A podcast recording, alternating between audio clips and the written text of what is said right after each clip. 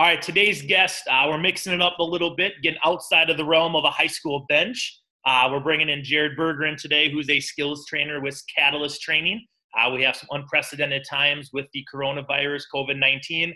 And so I want to bring uh, Jared on to talk about what he does, but also some ideas for high school coaches as they move through the uh, summer window with maybe not being able to work with their athletes. So, Jared, thanks for joining us today. Yeah, perfect, man. Thanks for having me. Uh, first question I always ask is, what's your Wikipedia page? Because most high school coaches don't have a Wikipedia page. You do, but unfortunately, it's Mike Bruesewitz on the uh, on the display picture. So, uh, for those of you that aren't familiar with you, uh, what's your what's your background and what's how'd you get into skills training? That's funny, man. I actually my my teammates and stuff make fun of me all the time for that. They're like, "Oh, sweet Wikipedia, man, got got Bruiser on there," which is pretty funny. Um, no, so my my background, just to give you kind of a quick overview, is I grew up in Princeton, where you obviously coach now. You weren't my coach; you came in after I graduated, but um, so grew up in Princeton, just a regular kind of small town kid. When I was coming up, um, really once I got to like my sophomore year of high school, I guess people started noticing me saying, okay, this big guy in Princeton, he might, he might become something. And we had a senior on the team who was Scott Rail at the time, ended up playing at Southwest State, Minnesota. Um, really good, really good Division two kid. Um, so he was getting recruited then as a senior, and these these D two schools started seeing me like, okay, where's this kid? Where's he getting recruited by? Where, where's he playing AAU? And I was, I don't know, I'm not doing anything. I just play in Princeton, you know. And they're like, okay you get plugged in with Howard Pulley, who was, you know, really the best AAU program in the state at the time. Um, ended up going down there, ended up making the the top 17 team as a 16 year old right off the bat, which was pretty cool. So I went from playing in, you know, small town Princeton to all of a sudden playing in AAU tournaments around the country against, you know, Blake Griffin and some of these top NBA players, you know, um, a couple months after that. So it was it was really an interesting experience for me. Ended up going from there, getting recruited, playing at the University of Wisconsin. Um, had my five years there with a redshirt year, and then uh, once I finished there, I had a chance to. I was on the radar to get drafted. Um, I had a couple NBA teams that were interested in potentially selecting me with a late second round pick. Obviously, did not end up getting drafted, but um, had several teams interested in taking me for the NBA Summer League. And played played summer league with a handful of different teams over the years. I played with Orlando and Cleveland my first summer, um, and then other other summers I played with Detroit and Milwaukee. Um, but anyways, when that didn't work out um, in the summer league, I had a chance to go to training camp with some teams, but it would have been, you know, kind of 99% chance I end up in the D League as it was called at the time, which in 2013 when I was coming out, um, the D League was much different than what the G League has grown into today. Um, just wasn't a lot of money in it. There's still, you know, you still probably make more money most places overseas than you do in the G League now, but it's definitely much more competitive than what it was then from a financial standpoint. Um, so I took a deal to go overseas, played in Belgium for two years.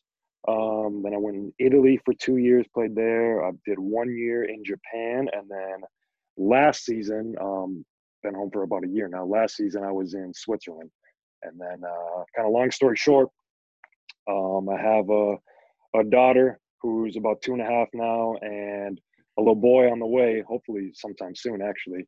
Um, so just you know, with a young growing family like that, moving all over the world, playing overseas isn't really the easiest thing. So kind of made the switch from from being a player to plugging in and, and being a trainer, uh, working with Reed Ouse which uh, I'm sure some of your listeners will be familiar with him. He's really uh, developed himself as the the top trainer um, in the state and even around the Midwest. He's doing stuff all over the place and really growing our brand with Catalyst Training. So Reed was my guy, you know, working me out in the summers um, when I was home from overseas and really developed a, a, great friendship with him. And so when I had the chance to, he wanted to bring me in to, you know, kind of help him out on the training side. It was a good transition for me to stay around the game and um, on the training side and you know not have to keep moving all over the world like i said. So that's kind of where i'm at now. When you first work with a player uh, and you're evaluating them uh, what are you looking for to judge where to start uh, with their skill development? Um, so i would say i like to look at a couple different things. One would just be their their general comfortability with a ball. So i want to get everyone needs to be able to handle the ball. You know, this isn't the you know the 80s basketball when you have your big guys that just sit on the block and shoot hook shots and rebound. You know, basketball today is becoming more and more positionless. So we want everyone to be able to to handle the ball at least in in some capacity. Um, check their feet. You know, how do they can they stop off either foot? Can they jump off either foot? Can they, you know, maintain balance in different situations? Are they, you know, how are they controlling the, the ball and controlling their body? Those are just kind of universal things that we want to look at and, and try to improve regardless of position. How do your workouts differ between uh, an eighth grade youth team and a high school varsity program? Um, not that much, to be honest. So it'll it'll obviously be be ramped up and more. You know, we'll combine more things. You know, the intensity, the speed, the details, a little more with with older players and give them more variations to challenge them. But it all kind of starts the same. Where we're going to go, the first couple workouts, we're going to do some really simple stuff. We're going to get into a lot of times what we call our, our drop stance, which is essentially just getting our feet split to an explosive position, how you can shift your weight side to side there, how you can explode out of that position, and how you can stop. So a lot of times we'll, we'll I'll challenge guys to do very basic what we call a speed stop, which is just a one-two stop versus a jump stop. Not that a jump stop is wrong by any means, but I like to see can you control your feet and do you know what your feet are doing? Okay, so that's kind of step one. A lot of times we'll say, okay, let's explode out of it boom then can you stop on a dime right here and it's maybe they can do it going to their right stopping left right but when we go to the left and i want you to stop right left they start going right left right because they're not used to being able to stop off either foot so like okay do you feel what you're doing and some may or some may not so that's kind of step one is like do you even know what your feet are doing and if you don't let's get those dialed in and get those under control because then right? If you don't feel your feet and know what your feet are doing, you're going to struggle to build into some of this more advanced footwork and you know finishing techniques and all this stuff. So it starts there. Obviously, you'd like to think older players are going to pick that up a little quicker and, and you know be able to advance more. But we really are going to start the same way, and then just kind of how players pick it up, how far we can advance, and how quick we can advance it. So you talked about speed stop. I know some people call that will call that a stride stop. How do you? What do you what is your preference between a, a speed stop versus a jump stop? Uh, honestly, I prefer a speed stop. I mean, it's quicker, and you're you're uh, condensing your space more. So the idea of coming to a speed stop, well, it's also situational. Okay, so I should say that first because it's situational. Like if you're if you want to stop as quick as possible to get separation for a jump shot, like if we're playing one on one and I'm attacking and I hit the brakes, you know, the idea of a speed stop is for me to be able to hit the brakes quicker than the defender can.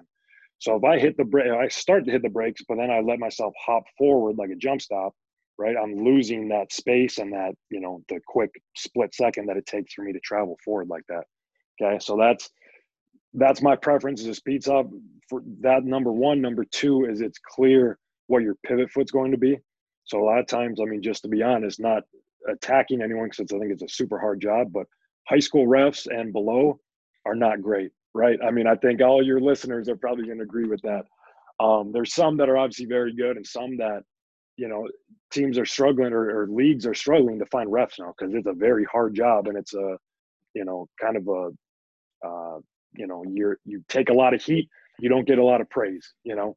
So refs are not great. So sometimes you come to a jump stop, you look a little bit off balance. The player might not necessarily know what they can do there and all of a sudden they they step one foot forward and they're like, oh, travel. Why is that a travel? If I landed on two feet, I should be able to pivot off either foot, right? That's the whole idea of a jump stop. Why you want a jump stop, but you see that called all the time. A guy comes to a jump stop, they don't know what their pivot foot is. Ref doesn't know what their pivot foot is. Now they're off balance and they lean forward and kind of tap their foot forward. Oh, travel. Okay, so if you come to a speed stop, now it's clear. I come to a one-two stop. Now I have my pivot foot. I can move you know so those are a couple a couple advantages why i prefer that but obviously there's times that jump stop is going to be you know necessary or correct for that you know for that uh, situation we always tell our guys there's a reason i'm not coaching in the nba there's a reason they're not refing in the nba they're going to make mistakes. They're going to there's going to be human error yeah. involved as well. Uh, and that's a good point Cause, you know we see that a lot too when guy if it's our guys or um, you know other teams that we're scouting or we're playing against they take that jump stop and they just look unba- unbalanced and the ref dings them for a traveling when really it looked awkward and sometimes they felt you know coaches even on their oh, yelling for travel when really it's Yeah, just like it's, sure. they're falling victim to the body language, right? They look like they don't know what they're doing, so they could call it travel instead of actually looking at the footwork. Yeah, Um, so we talked about into- yeah, like with the one one more quick thing on that. So Yeah, go for with it, the speed stop, you have you have two brakes essentially, right? If you stop one, two, there's two feet hitting separately. You hit the brake there, you hit the brake there, right? If you come to a jump stop, both feet are in the air, you land together, and then like you said, you're you're hitting at one time. You have one brake, and then if you start kind of shuffling that foot forward, a lot of times it's called a travel, whether it you know actually is or is not. But yeah, so again, let's let's move on. But last Yeah, point. no, that's good stuff. I think that's really relevant, and that's what I want to make this about is uh, how this coaches can hear this, and that's relevant stuff. Teaching one, 2 Mhm. versus jump stop. Yeah, so sure. when you're working out with your guys, do you have a preference, or what is like the decision to go one on zero versus like one on one or two on two, a small sided game versus a on air drill? Um, a big factor in that is is obviously the time of year. So during during the season, I really for the last couple months. I mean, obviously once the season ended here, haven't really been in the gym with my guys here with with what's going on. Um, so during the season, I'd have guys that would come in for you know extra work on their days off on you know Saturday or Sunday, or whatever. And during that time, we really wouldn't do anything live, just because the risk is not worth the reward. You know, so it's it's uh yeah so i'm not trying to get guys hurt in the middle of the season. Even in the in the fall you know in the preseason i'd be cautious with it. Like obviously you guys have to be playing to to prep you for the season but we try to limit it. Um and then even during the summer too i'm i'm trying to get feedback from my guys and say okay did you just play AAU tournament this weekend and play five games in two days and then you come in on on monday and you're like hey let's play some more so i'm like okay you know maybe we'll we'll take it a little bit easy, try to get feedback from them. How's your body feeling? Especially with the older guys. You know, younger players, you know, they're middle school age, they just play, play, play, play, play, and they don't Right. they're not getting sore and achy achy knees or anything like that. So I try to I try to get feedback from my guys because obviously I, you know, played at a high level for for six years overseas and my five years of college. That was eleven years of, you know, of high level basketball that I kind of know how how that grind and wear and tear goes on your body. Um, but I, I would say in general, we we get a split where we would start the workouts, um, kind of working skill stuff, and we kind of go through some different series of of different footwork options and finishing options, and then the lat depending on the length of the workout, you know, the last 15 minutes maybe we get into some live stuff, or or sometimes I'm even just giving like kind of dummy looks where I'm either hitting them with a pad or you know just using my my big frame to to challenge shots and finishing at, at the rim and stuff like that. So we try to find a balance for sure. June and July rolls around. Minnesota Department of Health says, uh, you know, no groups bigger than six or 10 or whatever the case may be. So you're a high school coach. Uh, you have a summer program. You're looking forward to getting your guys in the gym. Now you now that's shut down. What are some ideas for you, or maybe a basic template that you would encourage a high school coach to use uh, in June and July when they can work with their guys again, uh, but from a distance? So it's tough. Yeah, it depends. It depends what ends up happening here, obviously. Um, one thing I'm doing now, I mean, just to kind of plug myself here, is I'm doing, you know, live online sessions with my guys. So I'm working with a handful of your guys, some guys from other schools in the area.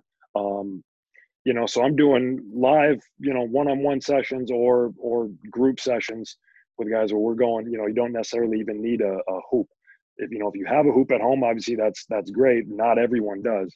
So we do you know 30 minute sessions. We're working on you know ball handling and, and footwork. I work right out of my garage here and just kind of taking guys through showing them you know different techniques where your feet should be going on this how you're shifting your weight and your balance what you're doing with your off arm to to protect or dipping your shoulder trying to simulate like if you're attacking in a game right? You obviously don't want to be straight up and down just little details like that.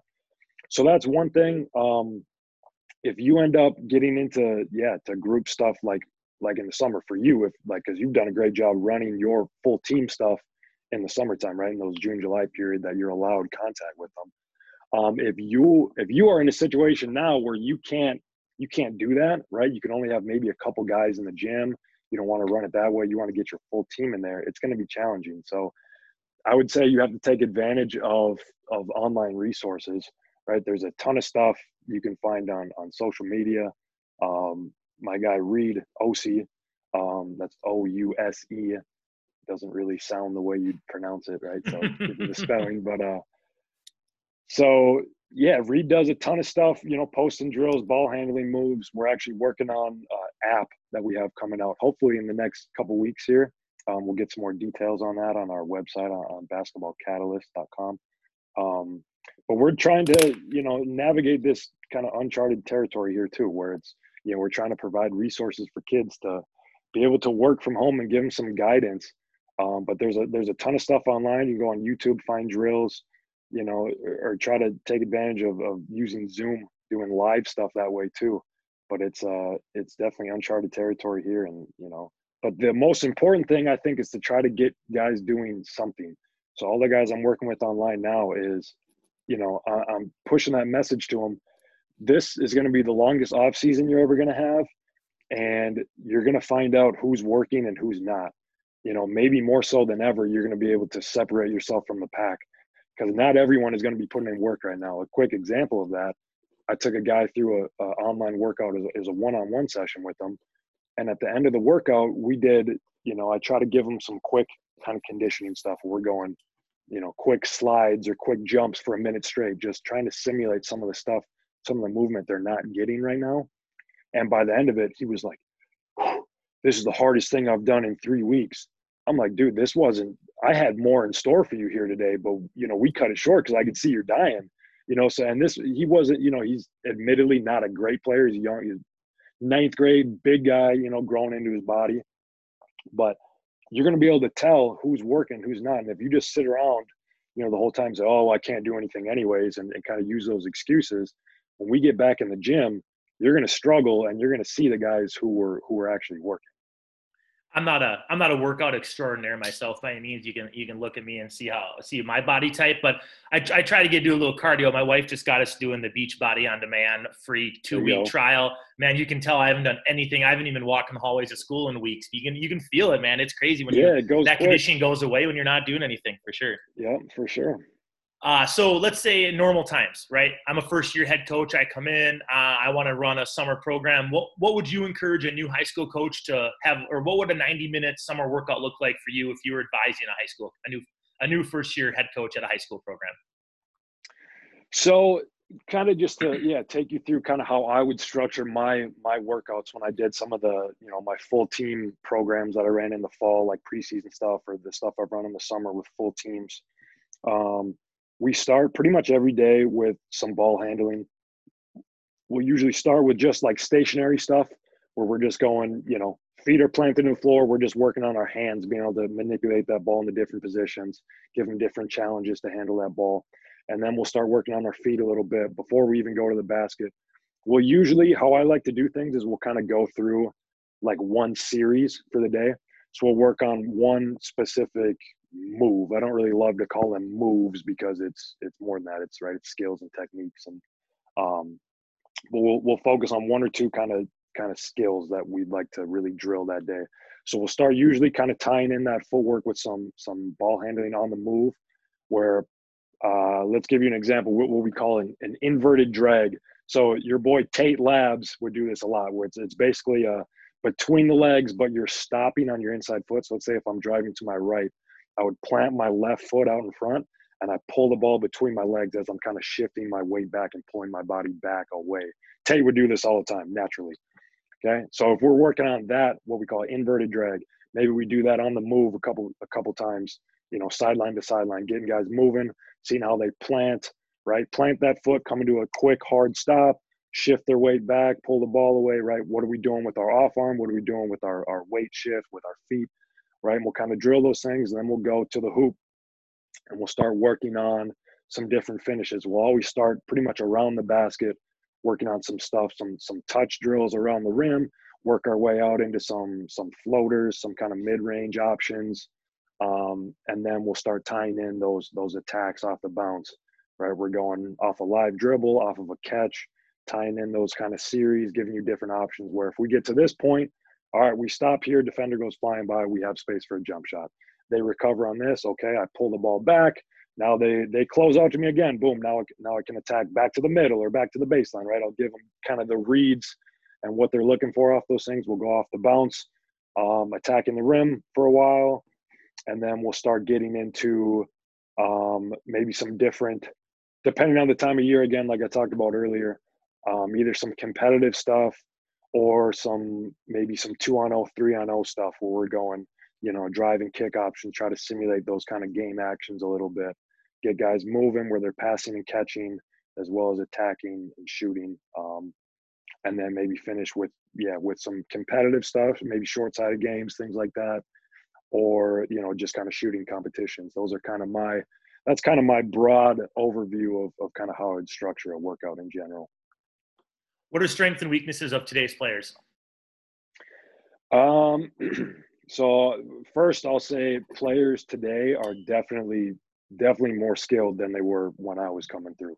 So I think about myself as a as a high school player, and I think about like what I did, and honestly, I I laugh and I think like I I was not a good player. Like I mean, I was because mm-hmm. I mean, obviously, you yeah. know, I was recruited to a Big Ten school, you know, and all this stuff. I put up like good stats in high school, you know, but I was I was six ten, moderately athletic at best, and very limited in my skills. I was just tall and had you know somewhat decent touch But I was like, my feet were terrible. My body was terrible just in terms of, you know, I don't think I ever had myself in real good shape. I didn't know. I thought I was working hard. You know, I'd be, oh, I'm to go in and lift weights after school every day, come in before school and shoot and all this stuff. Thought I was working hard, but I didn't really know what I was doing, right? I was just kind of aimlessly going through it. I think there's much more resources and um, just opportunities for kids today that, that they're just at a higher level physically, um, from a skill level. You look at, you know, your guy this year, like Cody Miller, six seven, but he handles the ball, he shoots the ball. Right, I wasn't doing that. Like, he, I have clips of him where he's, you know, getting a rebound in your your Monticello game that I was at this year at Monticello. He gets a rebound, he goes full court, comes down and kind of euro steps and finishes on a guy. I'm like at six seven, like, you know, I was a six ten, a little a little bigger than him, a little different than him, but the skill level just was not was not there, you know, of what it is today. So with that being said, I think yeah, skill level is higher. Um, some of the weaknesses I would say one that I see, I mean, I think I, I see the game different just with my my experiences. I think players don't necessarily read the game well. Like I said, I, I probably see things a little different, you know, playing six years professionally and having a ton of, you know, film work and things like that. Um, I don't know if it's necessarily worse than what it was at our time. I'm sure it's probably better. Just my perspective is much different than what it was, you know, at that time.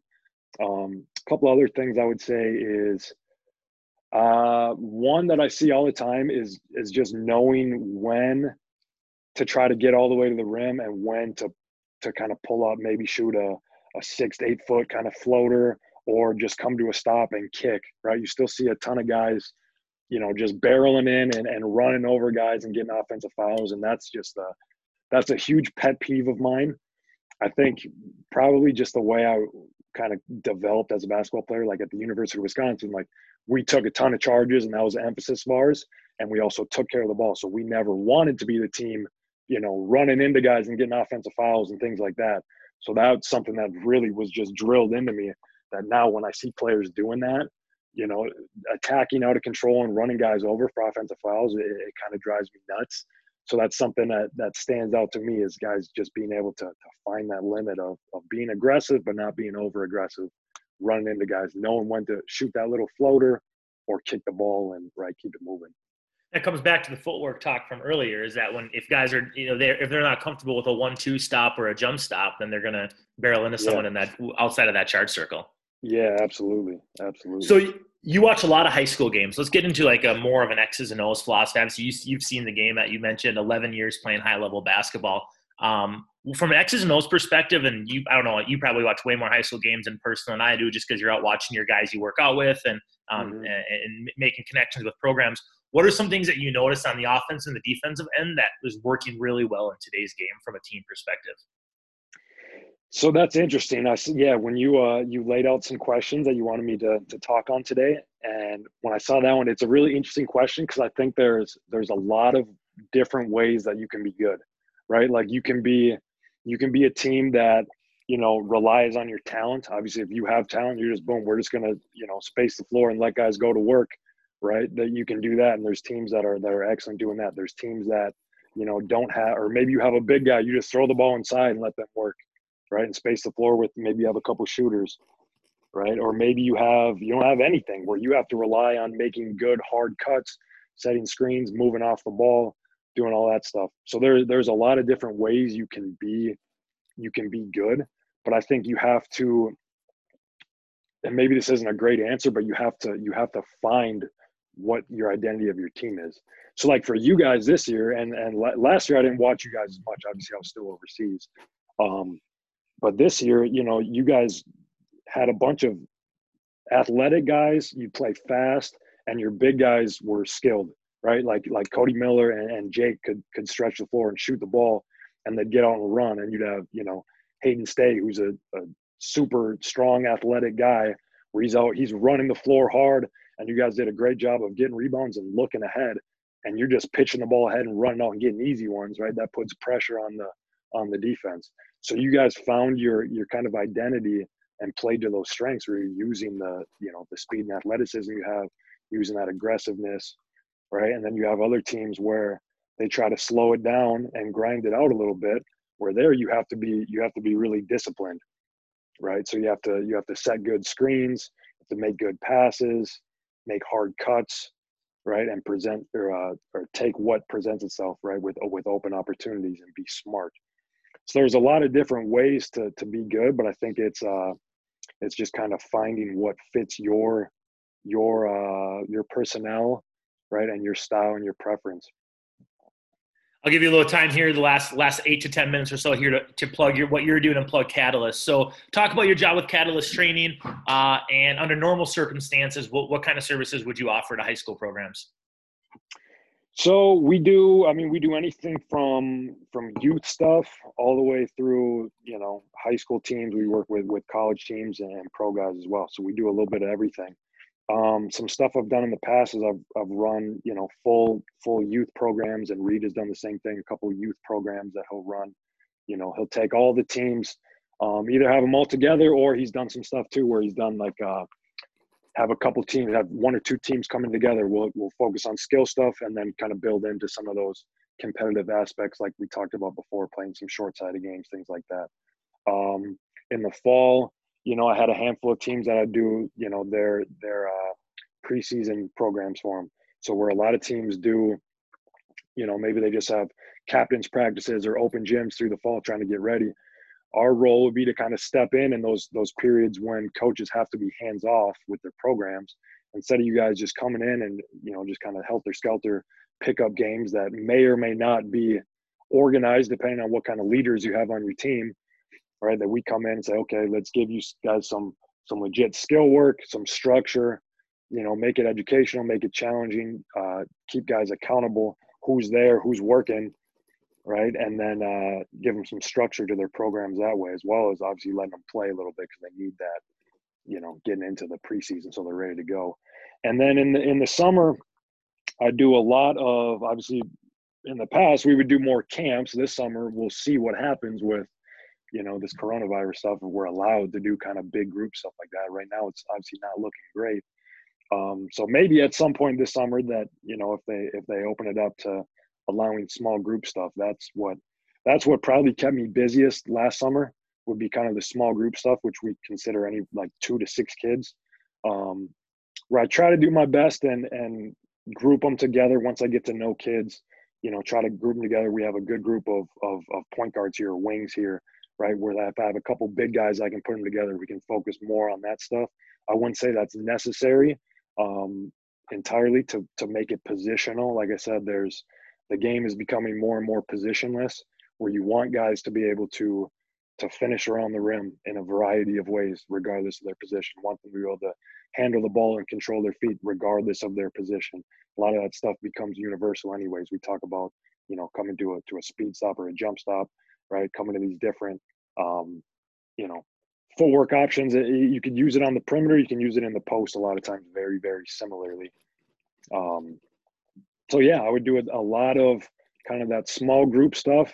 We do one hour sessions We, you, you know, kind of what I said before. We start with kind of the ball handling, working on our feet, start start around the rim, work on finishes, and then build our way out into different, you know, trying to expand your game again, depending on time of the year. Um, you know, whether it's more focused on getting your game reps right now, like when we were in season, you know, I, I'm not going to have guys, you know, we're, we're not going to spend 10 minutes working on our left handed floaters because you get in the game and you shoot that shot. Coach is like, what the heck are you doing? Right. But if it's in the middle of the summer and we have a couple months to, to add new things, right, I'm going to give guys more freedom to say, hey, you're going to miss a lot of these right now, and that's okay. Don't be afraid of it. You know, let's work on that weekend. Let's work on extending on our finish where I know you guys can make a simple layup, but what happens when, you know, there's a, a six, seven post in front of you with his arms out and you have to extend that ball out, you know, outside of your shoulder? Can you extend the ball away from your body and finish out there? Right? You're going to miss some of these to start, but let's try to add, you know, new things to our game where that's kind of getting that small group setting is uh is really beneficial to you know expand guys horizons to to not only do what they do with their team right now but to be able to kind of get outside of the, the box that they might have themselves in now and just see what they can really become as a player i like what you said about uh adding something during adding something during the off season but also i think that i fall victim to this as too this as well we try to keep our practices during the you know if it's November or if it's February, we're going no more than 90 minutes on the court. Maybe we get to 100 minutes early in the year, um, mm-hmm. First couple weeks, uh, but really want to keep it 90 minutes where we're snapping around, snapping around. And, and, and, we get into a little bit too much too, where we could probably work on some more one on one stuff. But I like what you said, because that's kind of the, the, way the coaching world has changed. And you hear a lot of coaches talk about not doing, there'll be a lot of coaches out there who probably listen to this who will be, oh, you know, why do stuff one on one? why do stuff versus air? But I like how you added in that where you'll talk through the situation with guys. So it's not like, yeah. hey, go do a Euro step, go do a pro hop, go do an inside finish, you know, go right, do a floater. Right. You're actually talking the situation where you mentioned what you're noticing from your lens in the bleachers of watching a lot of high school kids is that they're struggling to make reads. But by you, yeah, yeah you're doing it one on oh, but you're talking through when this situation would work so that they can process it and they know, okay, Jared's not just having me do this inside finish um, to kill time and make money. He's actually talking through a situation with me. Yeah, for sure. So I think that's and that's what you know we try to do to you know somewhat separate ourselves from the other trainers out there. I mean, there's a ton of guys. Some are great, some are you know just collecting money, like you said, and it's uh you know we try to really teach the game and and under make players understand the why behind everything. So a lot of guys you see just like okay, go dribble around this cone, go behind your back, go between your legs, and then go do a reverse layup. And you're like, what? Like what? Why? What am I doing? Like and then there's you know coaches that I understand that kind of hate these trainers, right? They're like, oh, have all these guys doing all these fancy dribbling drills against cones. What good is that? Cones don't have hands. Cones don't play defense. I understand that, right? And there's a there's a time and place for everything. Okay, so it's it's it's breaking down the skills and, and details behind it, one on oh, right? Or maybe having a cone, or maybe and then eventually having me play, you know, a little dummy defense where when you guys go make this move here, right? Keep that ball uh, hidden at your back hip, or I'm going to be reaching at you guys. Okay, now nope, you expose the ball. I'm slapping out of your hands here. Okay, so then you're then you're focusing on those little details of all right, ball placement matters, foot placement matters, all these things. And then and then yeah, trying to trying to make them use their imagination to, okay, that defender's aggressive. Now, can I retreat, dribble, and spin out of this? Can I use that aggressiveness against them? Right? Can I step into them bumping with my my inside shoulder, my off arm, right? Not extending, getting offensive fouls, but finding the balance of can I be physical to open up that space, right? And kind of using your imagination and then and then trying to put them into to situations where they play out of it and and, and apply it to the game. But there's always a balance of of yeah, doing doing stuff one on no, um, because you have guys that are superstars in workouts, right? You put them, you put them one on zero, and you're like, ah, this guy's super skilled, super smooth. He shoots it, he's quick, handles it, and then you put him in a game, and he just, you know, he doesn't have that competitiveness to him, that that you know toughness and drive to really get the job done. And then you have guys that they're not skilled at all, but they're they're tough. Maybe it's a you know it's a football player that he doesn't work on his skills and then he steps in he's a good player just because he's you know he's he's gifted he's aggressive right and he plays his role well so production matters right so that's something that i think can get lost in this skill training is sometimes people think like oh i work with this trainer i'm going to be good i like to think i'm going to make you better for sure right? But it's it's not a guaranteed result for me. You have to be tough enough to go apply it and get the job done. And if a football player that that didn't touch a basketball all fall comes in, but he's tough, he's getting those rebounds, he's getting those loose balls, he's playing hard defense because he's you know a, a physical athlete that competes, right? Coach is going to go with him because that's what that's what's getting results.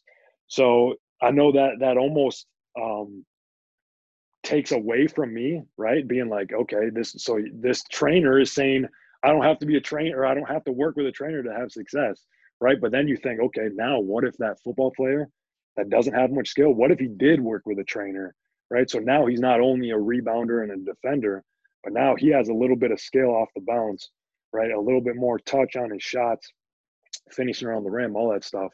So there's always something you can add, but there's always uh, kind of two sides of it where you have to you have to have those skills, but you have to be able to right have enough toughness to apply it and just straight up compete to get the job done. So I wanted to have you on for a couple of reasons. One, obviously, you're a Princeton grad, so I wanted to uh, uh, get you hooked up with this and uh, hear what you're doing. But most importantly, for high school coaches, I wanted to bring Jared on because Jared is, and I have a few more questions for him. But Jared is really good at what he does. I, you mentioned Cody Miller, who was one of our guys uh, as a junior, scored about 40 points, 50 rebounds or so.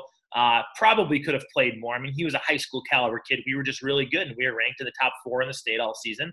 And he unfortunately fell victim to having a good senior class. And and one of my probably my biggest you know things I look back on, and would have moved the needle last year. I don't know, but I definitely probably he could have definitely gotten more run for us as I look back and reflect on mm-hmm. last season. But he worked out with you, I think two times, one or two times a week from pretty much March until our season started last November.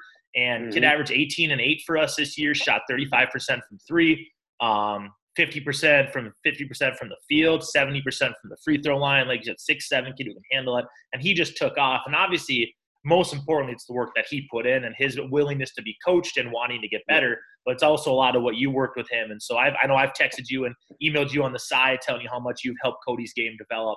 Uh, and mm-hmm. another thing with what Jared will do for those for coaches that are, that are sticking with us here is Jared is invested in the, in the kids, right? He's not just a trainer who's going to go cash your check.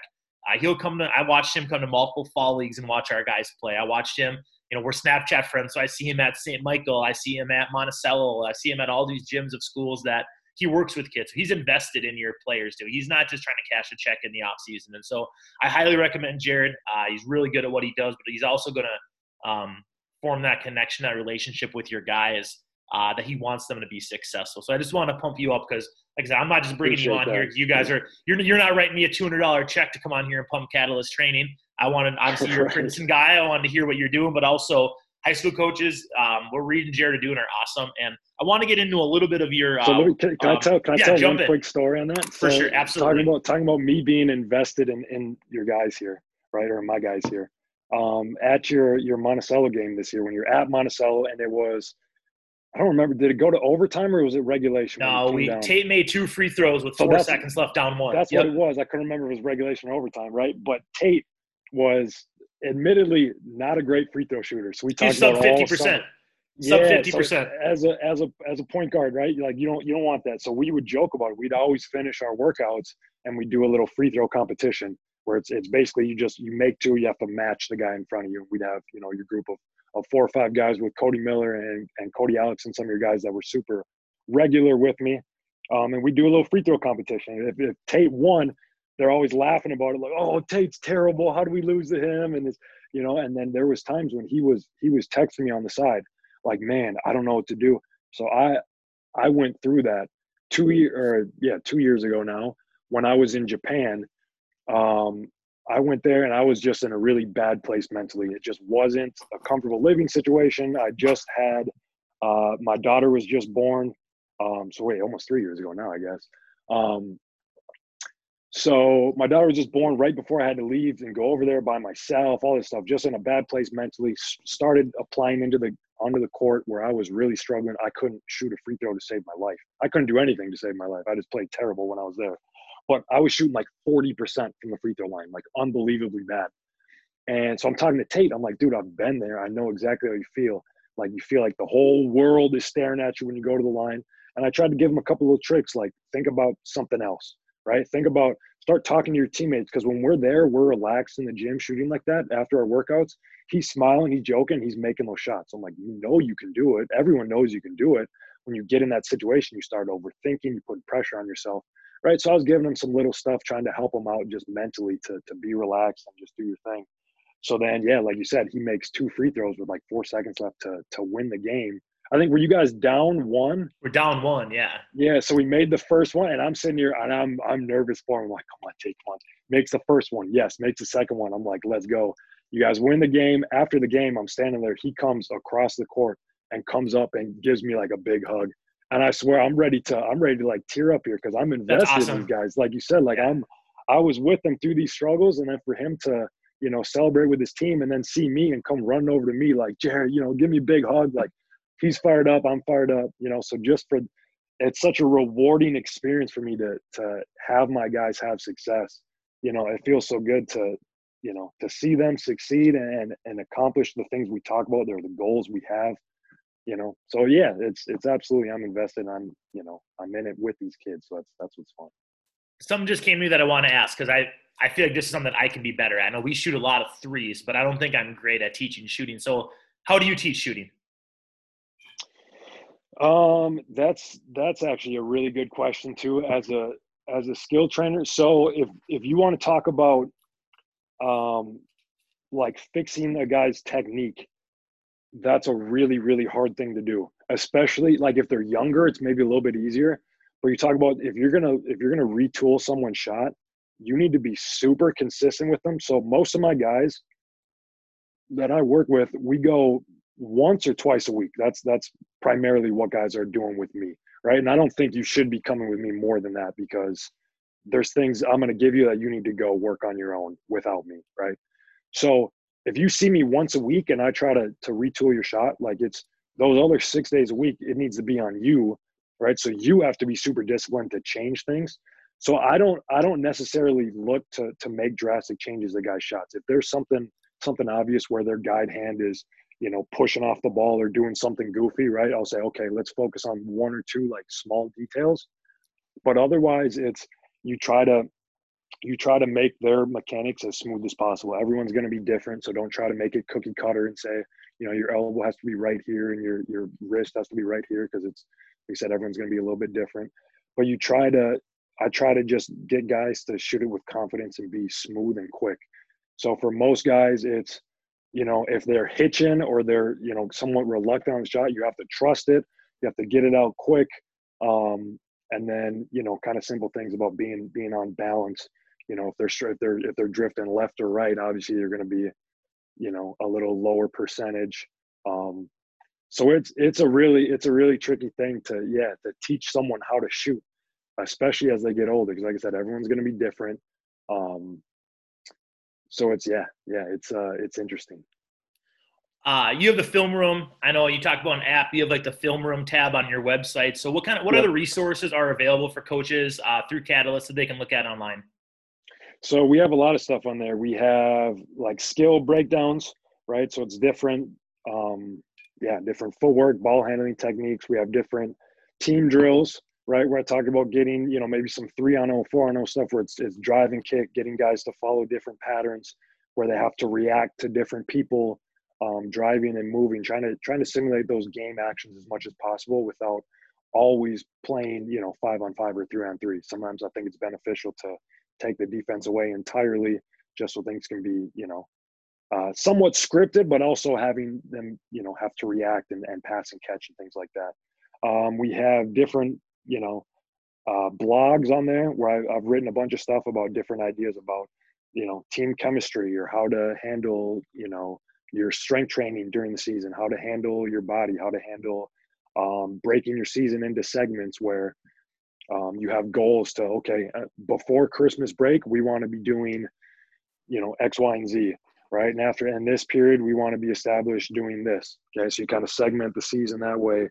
Um, a lot of just different different options there of, of my experiences, things that I've shared. Um, we have what else do we have on there? Yeah, different uh, set play options. Reed does a ton of stuff on that where he's he's breaking down like NBA sets or college sets. You know, what are they running? What are their options on this? What what decisions are they forcing the defense to make? Um, so there's just a ton of stuff out there that you know, Reed Reed does a, a, majority of that. He's awesome with all this this video breakdown stuff like that. But it's really just great resources to take advantage of to give you guys fresh ideas. I mean, coaches always, I think, are, are picking and choosing from other people. So we try to just pick and choose from everyone for you, different, give you different options, and kind of put it in one place to be kind of a one-stop shop for all different, you know, coaches' resources there giving you a lot of credit for our success we had this past year, but we hit a little rut in January. We weren't playing really good basketball. We had just went up to Hibbing and lost, went to North Branch and played a sloppy game, and I think won by only seven or eight. And we just were at like a point of our season where it's like, which way are we going to go? Are we going to limp to 18 and 7, 18 and 8? Or are we going to try to get to 20, 21, 22 wins in the regular season, which we did? And I think it was on a Sunday. I was just scrolling Twitter and you posted your blog about your Wisconsin drill that you guys used to do in your drill used to do in practice where you do like look for one point per possession. You'd run like 20 possessions, offense or defense, yep. and then you'd you'd run accordingly. So we installed that like that Monday, and our we and we ran the piss out of our kids. And we don't usually run kids, but we did it mm-hmm. where they had to play six possessions, and we did top group versus our our second group. So maybe our top five versus our second five, our top six with a sub second 6 mm-hmm. And our top group had to get five possessions, get six points and yeah. that and then the bottom group had in five possessions get five points when they're on offense. And if not they had to run yeah. half court back depending on how many times short they were. So if top group needed six they only got three points. They had to go half back three times right? Yeah. and so i mean it was a really really good drill. So i'm just know i'll spare the details of how it worked for our programs. I want to make this about you but just a ton of really good resources for coaches out there on your website. The blog stuff is great. Um, i know i've looked at Reed set breakdown stuff. That's really good as well. So uh, really good stuff. And when what's the website on that? It's basketballcatalyst.com. Basketballcatalyst.com. And if coaches want to reach out to you, uh, what's the best way to get in contact with Jared Berggren? So you can find all my all my info on there. Um, or yeah, send me email. You'll find it on the website, but it's jared at basketballcatalyst.com is my email address.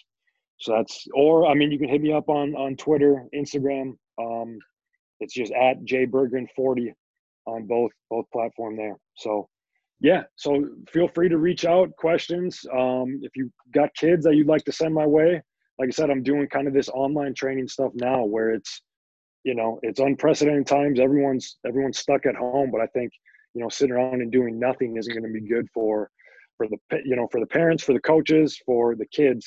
You know everyone needs to stay active here because it's a it's a tough time with everyone being stuck at home. So we're trying to just make the best of it um, give guys some structure and accountability by kind of scheduling these these online workouts, give them something they can do at home to, yeah, just make the best of a of a bad situation and and try to stay ready whenever we can get back on the court and hit the ground running.